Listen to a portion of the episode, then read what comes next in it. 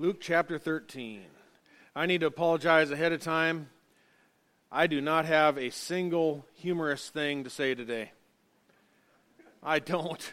I don't. And, uh, um, you know, humor, when used correctly, I think Alistair Begg is maybe the master of this. Just at the right time, relieving the tension so someone can giggle, even in the seriousness of, uh, of our times. And if I was going through this again this morning, I just I have nothing funny to say. Important passage. Beginning in verse 31. Just at that time, some Pharisees approached, saying to Jesus, Go away, leave here, for Herod wants to kill you. And Jesus said to them, Go and tell that fox, Behold, I cast out demons and perform cures today and tomorrow, and the third day I will reach my goal. Nevertheless, I must journey on today and tomorrow and the next day, for it cannot be that a prophet would perish outside of Jerusalem. O Jerusalem, Jerusalem, the city that kills the prophets and stones those sent to her. How often I wanted to gather your children together, just as a hen gathers her brood under her wings, and you would not have it. Behold, your house is left to you desolate. And I say to you, you will not see me until the time comes when you say, Blessed is he who comes in the name of the Lord. Well, it appears that some in the crowd, they don't care for Jesus' affirmation that, that the door is very narrow to salvation. Very few are being saved. With reference to Abraham, Isaac, Jacob, who are dwelling in the kingdom, we see that picture in verse 28. Meanwhile, the majority of those who are listening to Jesus, who are sitting in the crowds, will be cast out, will be thrown out, and kept out. That was last week's passage. And that statement, that, that would not sit well with the Pharisees who viewed themselves as the children of, Abraham. They're not going to take that well. Jesus must have been incredibly courageous. Incredibly courageous to confront the corrupted religious establishment of his day. He also had to have been fully convinced, as we know he was, completely convinced of the significance and the urgency of the mission he was on. Jesus held, he possessed an ultimate goal, a purpose for his life. And, we need to remember this as Christians because most historical figures who significantly impacted their world, who made a change for their world, held a meaningful goal close to their heart. They possessed a goal that they were going to finish. William Wilberforce, if you have heard of him, uh, fought to abolish the slave trade in England before it was abolished in the United States. Ultimately, he did succeed, but not until after decades of laboring earnestly against resistance. Uh, if you've never watched the movie called Amazing Grace, Amazing Grace, you need to rent it. It is a fair, uh, uh, an accurate, a true depiction of Wilberforce, who was encouraged to persevere in his plight by a, a vile and profane slave ship captain turned Christian. Captain John Newton wrote a song that many of you have heard of. If you want to know what that is, the name of the movie is Amazing Grace. George Washington, he had a goal of leading the colonies to independence against a superior force. Many, if not most people who achieved a major goal ended up giving their lives to achieve it. They had no other major life pursuits. All of their time and energy were expended for that goal, to reach that goal. Even if they didn't die during the pursuit, Usually, after decades of fighting, their health was ruined. They had given their lives for the cause. The pressures of the opposition ended up taking their life anyway. Um, usually, it is decades to achieve something meaningful. What are you willing to die for? Do you think about that? What you might be willing to die for? What would you be willing to exchange your life for, to give your life for? Perhaps better stated, weigh this carefully, for Christ said in Mark 8, verse 34 If anyone wishes to come after me, he must deny himself and take up his cross and follow me. For whoever wishes to save his life will lose it. But whoever loses his life for my sake and the gospel's will save it. For what does it profit a man to gain the whole world and forfeit his soul? For what will a man give in exchange for his soul? You know, great men and women have given their lives to amazing things, to which I'm very grateful for many of them. Uh, but if you're going to give up your own life, your life, think to yourself, what is the greatest cause that you could give your life for? What would you exchange your life for? A missionary named Jim Elliot, who I quoted a couple weeks ago, died along with four other men, taking the gospel to unreached savages in the jungles of Ecuador. And speaking to the subject of the urgency of repenting, repenting of sin, I quoted Elliot, who said, When it comes time for you to die, make sure that all you have left to do is die. Remember that? And I re- recommended a movie titled The End of the Spear, which chronicles their mission to save the Auca tribe, uh, some call them Waodani, uh, from the eternal flames of hell. That was their mission, to save that tribe from hell and fear of losing their lives wasn't going to prevent the five men from achieving their goal, to pursue their goal. Do we have a picture of those five men made martyrs? Roger Youderian, Pete Fleming, Jim Elliot, Nate Saint, and Ed McCully.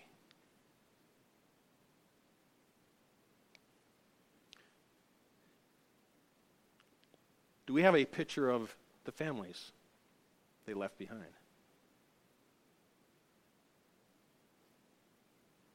They gave it all. They gave it all for Christ. What would you give your life for? What would we give our lives for at Port St. Lucie Bible Church? I talked to Chris and Kristen Nanini um, they watched this after that weekend. Anyone else, have you watched this at one time or another? A few hands going up there. It is an outstanding uh, account and a movie. It's a great movie, a very well done movie. It would probably do us each well to rewatch it again, myself included. But Jim Elliot said this in regards to sacrificing your life for Christ He is no fool who gives what he cannot keep to gain what he cannot lose. You get a picture of the movie there just so people can recognize it if they go online. End of the Spear. Outstanding production. He who is no fool who gives what he cannot keep to gain what he cannot lose. what wisdom reflected in that statement. That reflects the attitude of Christ. Christ was a man on a mission. In our passage, he's on a mission, and, and he, he has no fear, for he knows why he came. He came to seek and save that which is lost. Therefore, knowing his life's purpose and why he's alive and why he's here, he isn't easily rattled. He isn't easily rattled when he's threatened. For in verse 31, when when just at that time some Pharisees approached, saying to him, Go away, leave here, for Herod wants to kill you. He didn't flinch. He didn't flinch. Now, folks, there are times when your life is threatened that you need to turn and run. There's no doubt about that.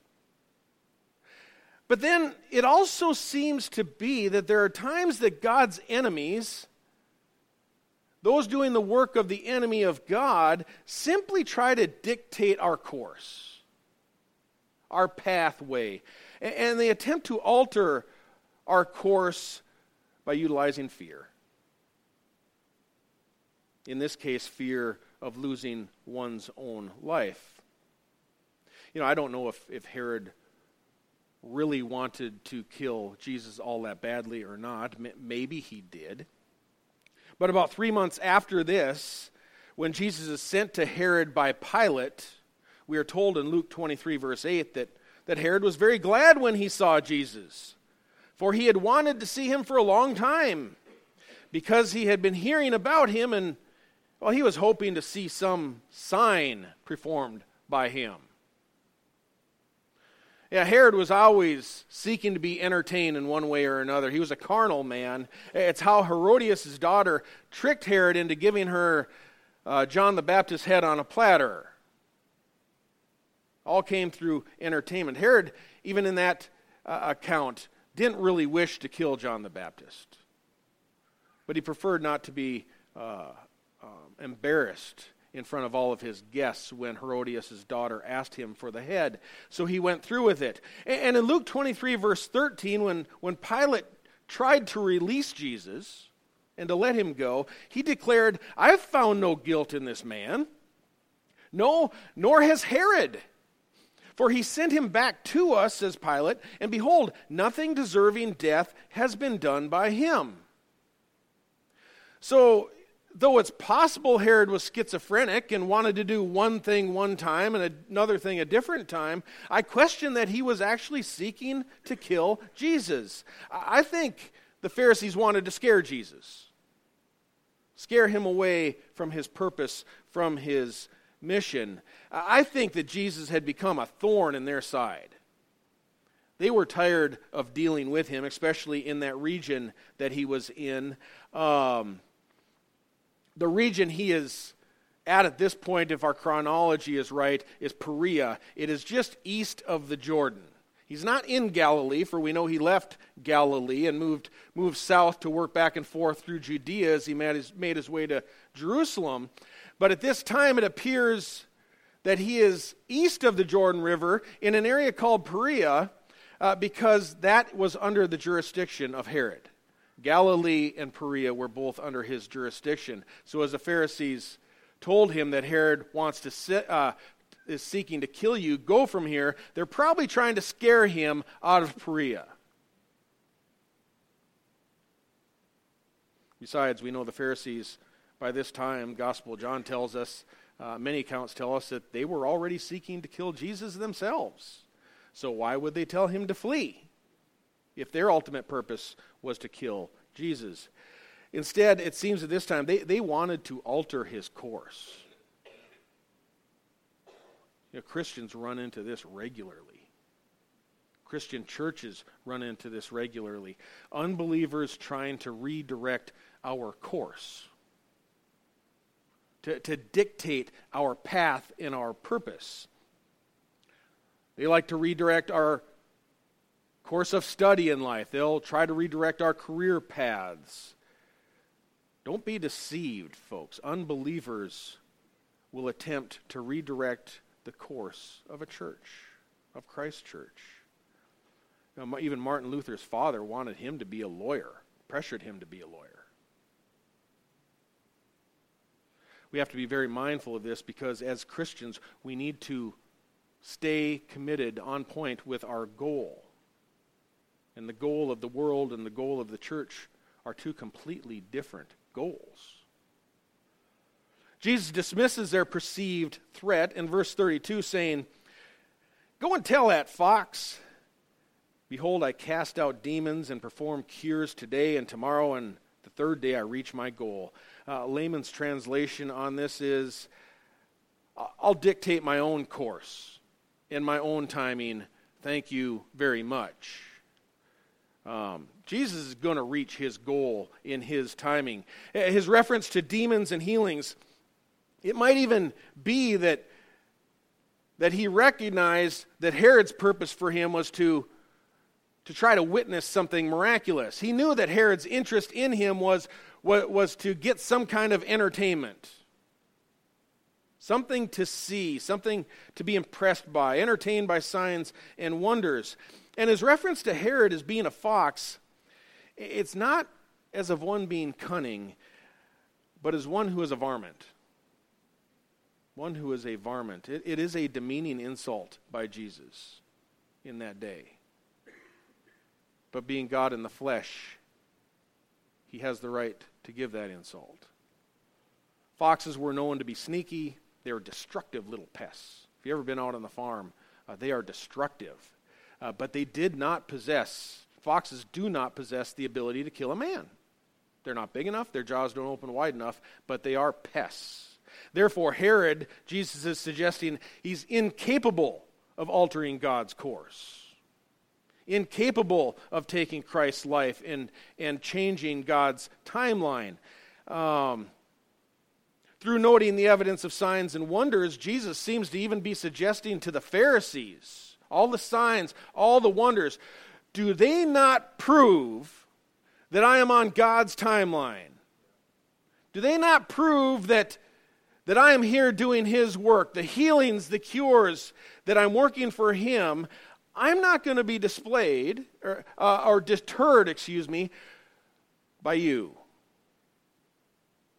Jesus is not going to be deterred. He is going to reach his goal. He says, I, have set my goal, I've set my timetable. Nothing is going to change it, nothing's going to prevent me from reaching my goal. The three days, uh, it's obviously not literal in this case. Uh, Hebraic culture, it commonly employed idioms such as this. It was, they were used regularly to express a point rather than a rigid timeline. They rarely actually specified a precise interval of time. But Jesus is saying, I'm not going to adjust my course for any of you. I know what I came to do, and I will do it in my timing. Then Jesus announces to them what his goal is. Nevertheless, he says, I must journey on today and tomorrow and the next day, for it cannot be that a prophet would perish outside of Jerusalem. There's dripping with sarcasm. It cannot be that a prophet would perish outside of Jerusalem. And I find it ironic, almost comical in a way, not to laugh at, but almost comical, that Jesus' goal and their goal are ultimately the same goal. The difference is they believe that death will ensure the defeat of Christ, while he knows it will ensure his victory. Again, the difference between the world and the church.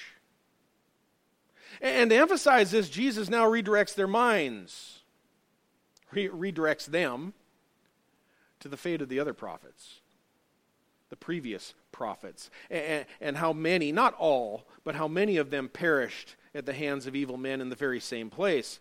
Jerusalem with the grand temple it was supposedly to serve as a focal point of God's redemption of man.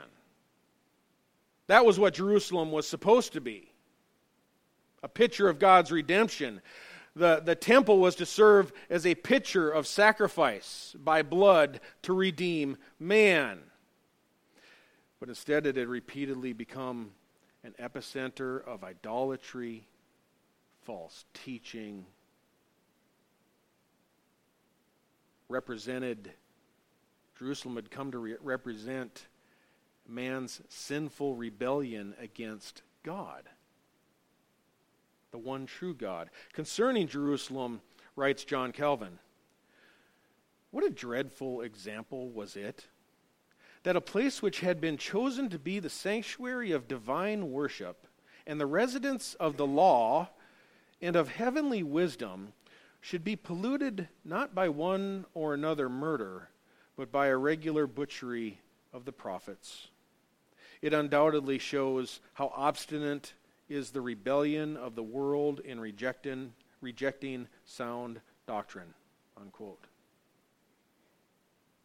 That's what Jerusalem had become a picture of the world rejecting the true doctrine of Christ. Christians need to be very wary today because telling it how it is, that is the greatest threat. The church's greatest threat is an objection to the identity of the true Christ. That didn't come from a foreign religion, didn't come from people wearing funny hats. In Jerusalem, it came from within. Sobering. Sobering. From within the very location chosen for the people to worship and offer sacrifice. That's where the rebellion came. Wow, shocking. Shocking. Far beyond any rebellion seen at the Tower of Babel. Well, at the same time, Christ is going to take that, that same rebellion, that same event of his death, and he's going to turn it and offer himself as a propitiation for their sins. Same event, different purpose, same goal, different outcome. Oh, what a sinful and rebellious race mankind is. How sinful we are. Uh, and what better display here with Christ? What, what better could illustrate the true meaning of Romans 8, verse 28, that we all know by heart? For we know that God causes all things to work together for good for those who love God, to those who are called according to his purpose. For those whom he foreknew and also predestined to become conformed to the image of his Son, so that he would be the firstborn among many brethren. And these whom he predestined, he also called, and these whom he called, he also justified. And these whom he justified, he also glorified. What shall we say to these things? If God is for us, who can be against us? as Christ marches to the cross, why would he need to fear anything? God changes all things that seem bad for his good, ultimately. He who did not spare his own son, but delivered him over for us all, how will he not freely give us all things? What a great, powerful God we have. And does he love us? Does he love even a fallen world, a rebellious world, a caustic world full of immorality? Just look at the evidence, folks. Take a look at the very thought of, of our own unjust death. Thinking of yourself now, if you were to be treated unjustly, if your life was to be threatened by evil men who felt they had the capacity to take your life, what would your response be? The typical response would be to rage against them, to fight against them. If we possessed uh, power over sin and death ourselves and left to our fallen nature, we would seek revenge. We would strike out against them, but not, not Christ not Christ. Oh, Jerusalem, Jerusalem, the city that kills the prophets and stones those sent to her. How often I wanted to gather your children together, just as a hen gathers her brood under her wings, and you would not have it. Folks, God doesn't use anger to win souls. God doesn't use hate to win souls. And for us to possess or to display an attitude of anger and hate against a lost world will not help us to win souls.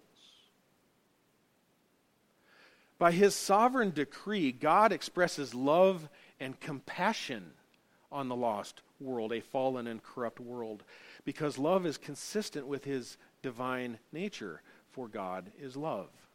He looks at the unredeemed part of humanity with love. Truth must win the day. We never sacrifice truth. But this is why Christians don't or, or can't evangelize through anger and antagonism. You can't do it. You can't win people with anger. What great love is expressed through Jesus' lament? Oh, Jerusalem, Jerusalem. He, he mourns over the fact that these people are lost, that they're, that they're dead in their sin. He grieves over it. And, and they're savages and murderers. Search the chronicles of the Bible. Folks, humanity always has been. And when reminded by the prophets that they are unrighteous, this being Israel, humanity lashes out against such an indictment. You know, our fallen nature, our sinful flesh, our unredeemed humanity before being called to Christ and won to Him and our hearts regenerated, humanity lashes out against such an indictment. Um, we don't see ourselves as very, very bad before knowing Christ. We, even though we're blasphemers, we're fornicators, we're adulterers, we're liars, we don't see ourselves as murderers at heart. That's before spiritual conversion. We don't like being reminded that we deserve God's judgment or that He is just to judge us. Uh, we don't like that. That's, that's one of the reasons that everyone, uh, uh, not everyone at the church, but the people want the Ten Commandments removed from the public square. They don't want to look at it. They don't want to see that. Do not murder. Do not bear false witness against your neighbor. They don't want to be reminded because that's what they're doing. It's a tutor. It's a tutor to teach us about our frame in the unredeemed state. I wasn't going to mention it, but we're looking, uh, we will be starting this summer a uh, series, a special series. We're going to take a short break from Luke, and uh, come June, the first Sunday in June, we're going to start a series on the Ten Commandments. And uh, we're just going to take a little break there and uh, uh, do an introduction one week talking about the law, it being our tutor and the mirror that we look into, how it exposes our sin, and then one by one go through the Ten Commandments through the end of summer. So that'll be our summer series. Then we'll come back to Luke. I'm really looking forward to that. And uh, Pastor Weiler is going to take the first couple weeks after the introduction, and we're going to work some work some other uh, some other people in there as well. It'll be, uh, it'll be a good summer. I'm really looking forward to it. But the world doesn't like being told that they're no good. And what's Jesus been doing? Chapters 10, 11, 12, he's been telling them they're no good.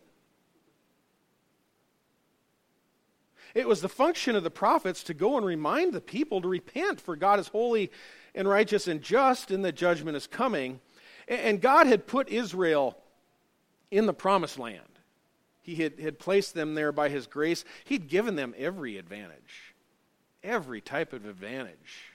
Gave them a wonderful land with homes already built and, and groves, and gave them everything they needed for sustenance, so they didn't have to worry about that. He gave them the, the Word of God, gave them the prophets.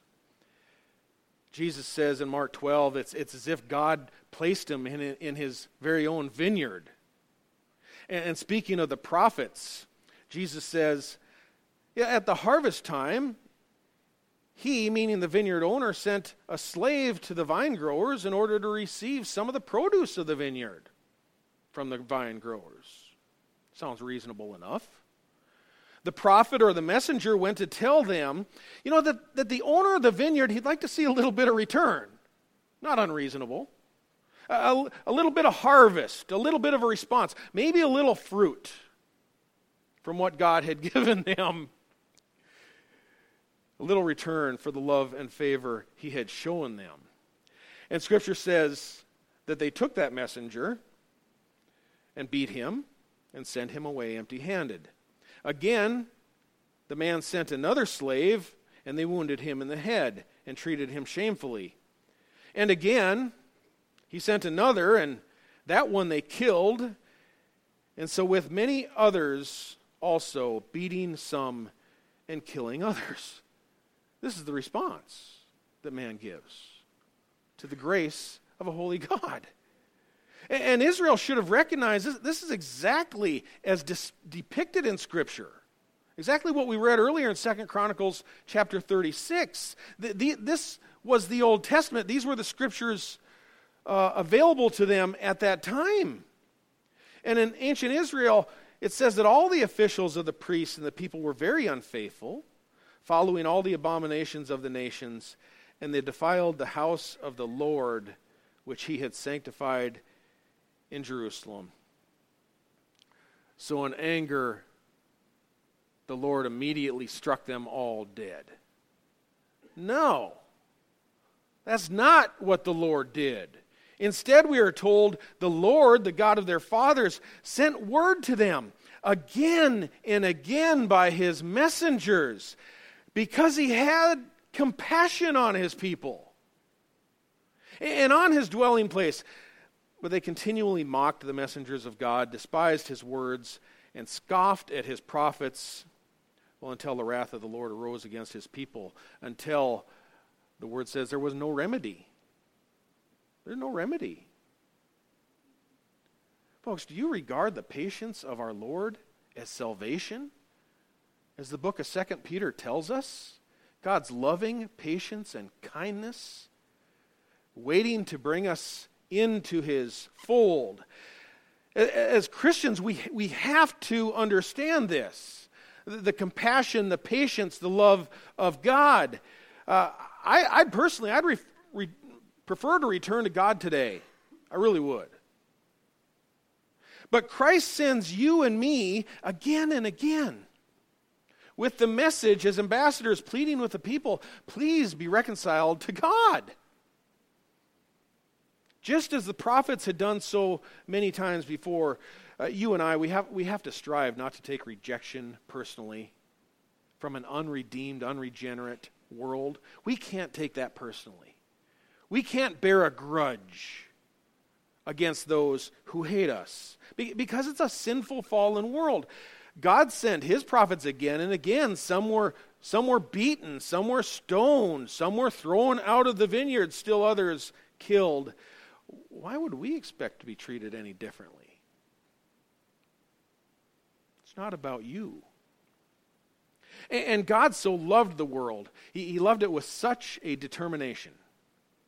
Such a determination. Mark 12, verse 6 says, He had one more to send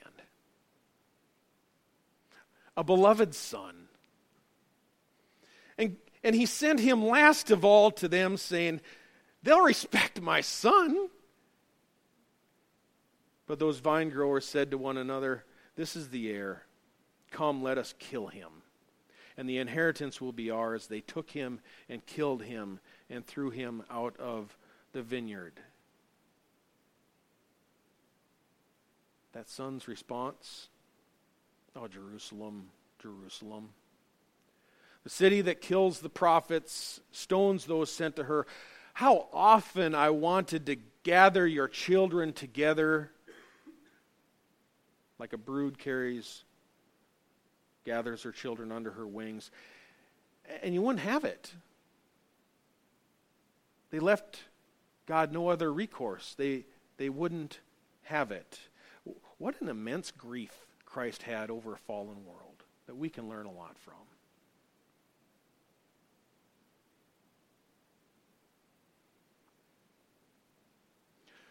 On another on a later occasion, Matthew chapter 23, Jesus repeats the same indictment, concludes it by saying, You were unwilling. You were unwilling to come. That describes the state of the unregenerate human will, folks. That's it. Unwilling. That's the only will they have? They are unwilling to come to Christ. They are unwilling. The ministry of Jesus over three years now has proven that unless the Father who has sent me draws him, no one can come. John 6:44. And and an accurate a, a biblical understanding of total depravity and the bondage of the will, it, it ought to really make us grieve for those who are lost. They can't come. Someone has to intervene. We should grieve for those who are lost and, and plead for God to draw them through His Spirit. That should be our response to an unregenerate uh, world. It, it ought to really motivate us to, uh, to embrace missions in a whole new light a light of giving ourselves, sacrifice for God's will, because we know it. We know God's will. We know why He sent Christ. It ought to even make us willing to give our lives if we have to. That's the mind of Jesus. You know, he, he proceeds to Jerusalem knowing, knowing all that's going to happen. He came on his own, came to his own. They did not receive him. But to those who received him, he gave the right to become children of God. They will hang him on a cross. Why? Because there's no other remedy. There's no other remedy. And in verse 35, therefore Christ, he declared a judgment on the nation of Israel. Behold, your house is left to you desolate. And I say to you, you will not see me until the time comes when you say, Blessed is he who comes in the name of the Lord. Interesting enough, the, uh, that quote from Psalm 118, Blessed is he who comes in the name of the Lord, uh, it, it's a pilgrimage chant that Israel would, would recite as they were on pilgrimage to Jerusalem for the feasts. Blessed is he who comes in the name of the Lord as they would go to Jer- Jerusalem to celebrate. And uh, obviously, this is prophetic now that we're looking at. It's, it's future. The immediate fulfillment is that their house will be left desolate. It'll be left desolate. Uh, that seems to refer to the destruction of Jerusalem in 70 AD. Uh, there, we're told uh, by the Jewish historian Josephus that, that the whole city was leveled, that the temple was leveled to the ground, razed to the ground, and that a million Israelites perished in the siege. More significant, I would say, there's no more temple. There is no more temple. Your house is left to you desolate. You don't have a temple. It's impossible today, folks, for a Jew to practice biblical Judaism. You realize that, right? Impossible. They cannot do it because for almost 2,000 years there's been no temple, no place to offer their sacrifices. Therefore, there have been no valid pilgrimages to Jerusalem and the Jews are still not chanting to Jesus, Blessed is he who comes in the name of the Lord. They're still desolate. So there's been left not only a physical judgment, but a, but a spiritual desolation on Israel. And that will continue until they proclaim, Blessed is he who comes in the name of the Lord. This has to point to a physical or a future experience for Israel. It can't have had, I know what you're thinking, it cannot have had its fulfillment on that first Palm Sunday. As they were going for the feast at the Passover, and Jesus is coming in and they're laying down the palm branches and they're saying, Hosanna, blessed is he who comes in the name of the Lord. That cannot be the fulfillment of this. Why? Because Jesus repeats the same indictment and the same prophecy of Israel or upon Israel in Matthew 23, verse 37, during the Holy Week, after the first Palm Sunday. Repeats the same indictment upon Israel. Statements like this by Jesus combined with Romans chapter 11, you can, you can cite that when you have time. They suggest God still has a future plan for Israel. There's a future for Israel as a nation to welcome Christ as their Messiah. I think we all recognize this playing out, especially since 1948. Israel's back in the land after 1900 years. I think we all recognize there's something going on here in the political environment with Israel. God isn't finished with Israel. And verse 35 is a prediction that, that a large number of Jews at some point will trust in Christ before his second advent. These are just a few of the, of the elements that cause prompt PSLBC to embrace a pre-millennial rapture and a seven-year tribulation of the church, or of, excuse me, of the world, the earth, not the church. Church will be raptured out of here. Um, even as far back as Deuteronomy chapter four, God promises that that due to disobedience, the Lord says to Israel, "I will scatter you among the people." And you will be left few in number among the nations where the Lord drives you.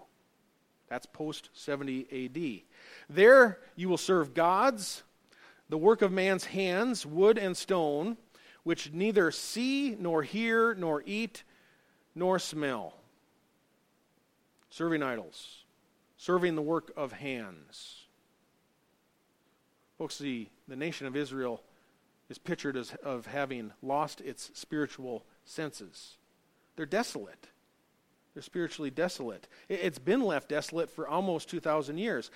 But God continues, saying, When you are in tribulation, distress, your translation might say, but when you are in tribulation, and all these things have come upon you in the latter days, code word end times, in the latter days, you will return to the Lord your God and listen to his voice. For the Lord your God is a compassionate God. See the compassion again? He will not fail you, nor destroy you, nor forget the covenant with your fathers, which he swore to them. It's a promise. There will be an ingathering again. You, you can't explain these promises and the prophecies by Christ, uh, such as these, apart from a biblical understanding of God's choice of Israel. He, he didn't just foresee Israel returning to him after the seven year, at the end of the seven year tri- tribulation. You know, boy, that sure was lucky. But all those Israelites, they believed just in time. No, it's God's work for he orchestrated it. And Romans 11 assures that after the fullness of the Gentiles comes in, this really takes shape in Romans 11. You think, well, these are Old Testament passages. The life of Christ, the prophecies, you know, they're a little hard to, to understand. Read Romans 11, which assures that after the fullness of the Gentiles come in, God calls the Israel, uh, Israel back to himself, for the calling of God, Paul writes, is irrevocable. For God declares he will remove ungodliness from Jacob that again is code word for Israel. And I will take away their sins. God isn't done with Israel. What the future looks like, I'm not exactly certain. Though they've been spiritually left desolate, they, they have not yet accepted Christ. God remembers his covenant with Israel. It'd be dangerous to think any other way. And, and even though in several weeks Jesus knows they're going to behave like savages, they really are. He loved them so much, he will travel to Jerusalem, allow them to beat him and scourge him, and spit upon him and pierce him through for the sake of their own salvation. That is his goal. Have you answered the question yet? You don't remember the question. I'll remind you what is the greatest cause that you could give your life for? The greatest thing you could give your life for. as I invite the men to come forward to distribute the Lord's Supper, let us consider our calling, brethren. What is life? What is life for? What is the meaning of life? What is the purpose of life? Is it to acquire stuff? Is it to get nicer cars for a few years and trade up? Is it to name estates after ourselves? Build monuments in our names? Or is actually the purpose of this life to give glory to Christ and bring glory to Christ? For when facing his own death, the Apostle Paul stated, I do not consider my life of any account as dear to myself, so that I may finish my course in the ministry which I received from the Lord Jesus to testify solemnly of the gospel of the grace of God. That was Paul's purpose for giving his life. Think about what a church might look like a body of believers who wholly gave themselves fully to the purpose which Christ gave himself. Think about that. People gave their lives for it. They set their minds to finish the course that God has set before them. What powerful things might God do? What wonderful, great things He might do through such a church. Could I have a reminder of those men who did not hold their lives so dear? Did these martyrs did they reach their goal of sharing the gospel with savages? Jungle savages, the world might say, well, how sad. How sad they they never reached their goal. They never got an opportunity to share the gospel with them. They never got to see God transform a generation of savages. You at least can watch the movie. They had to first allow themselves to be maltreated and mistreated and even pierced through in order to make a path of salvation available through Christ. And it is because they followed him so closely, they followed Jesus so closely, that they loved so much and looked so much like Jesus. He is no fool who gives up what he cannot gain or cannot keep to gain what he cannot lose. If you're a Christian who has believed that Christ has died for your sins and rose from the grave, we invite you to remember with us the sacrifice that Christ made through the eating of the bread and the drinking of the cup. Al, would you please pray before distributing the bread?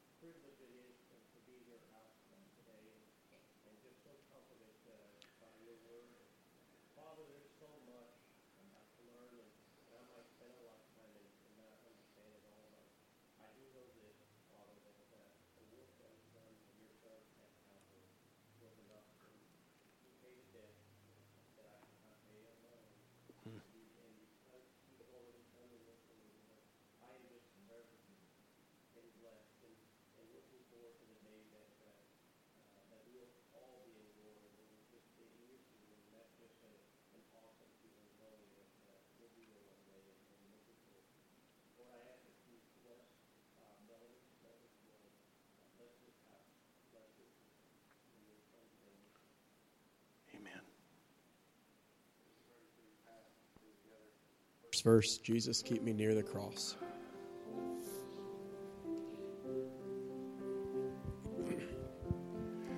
Jesus, keep me near the cross.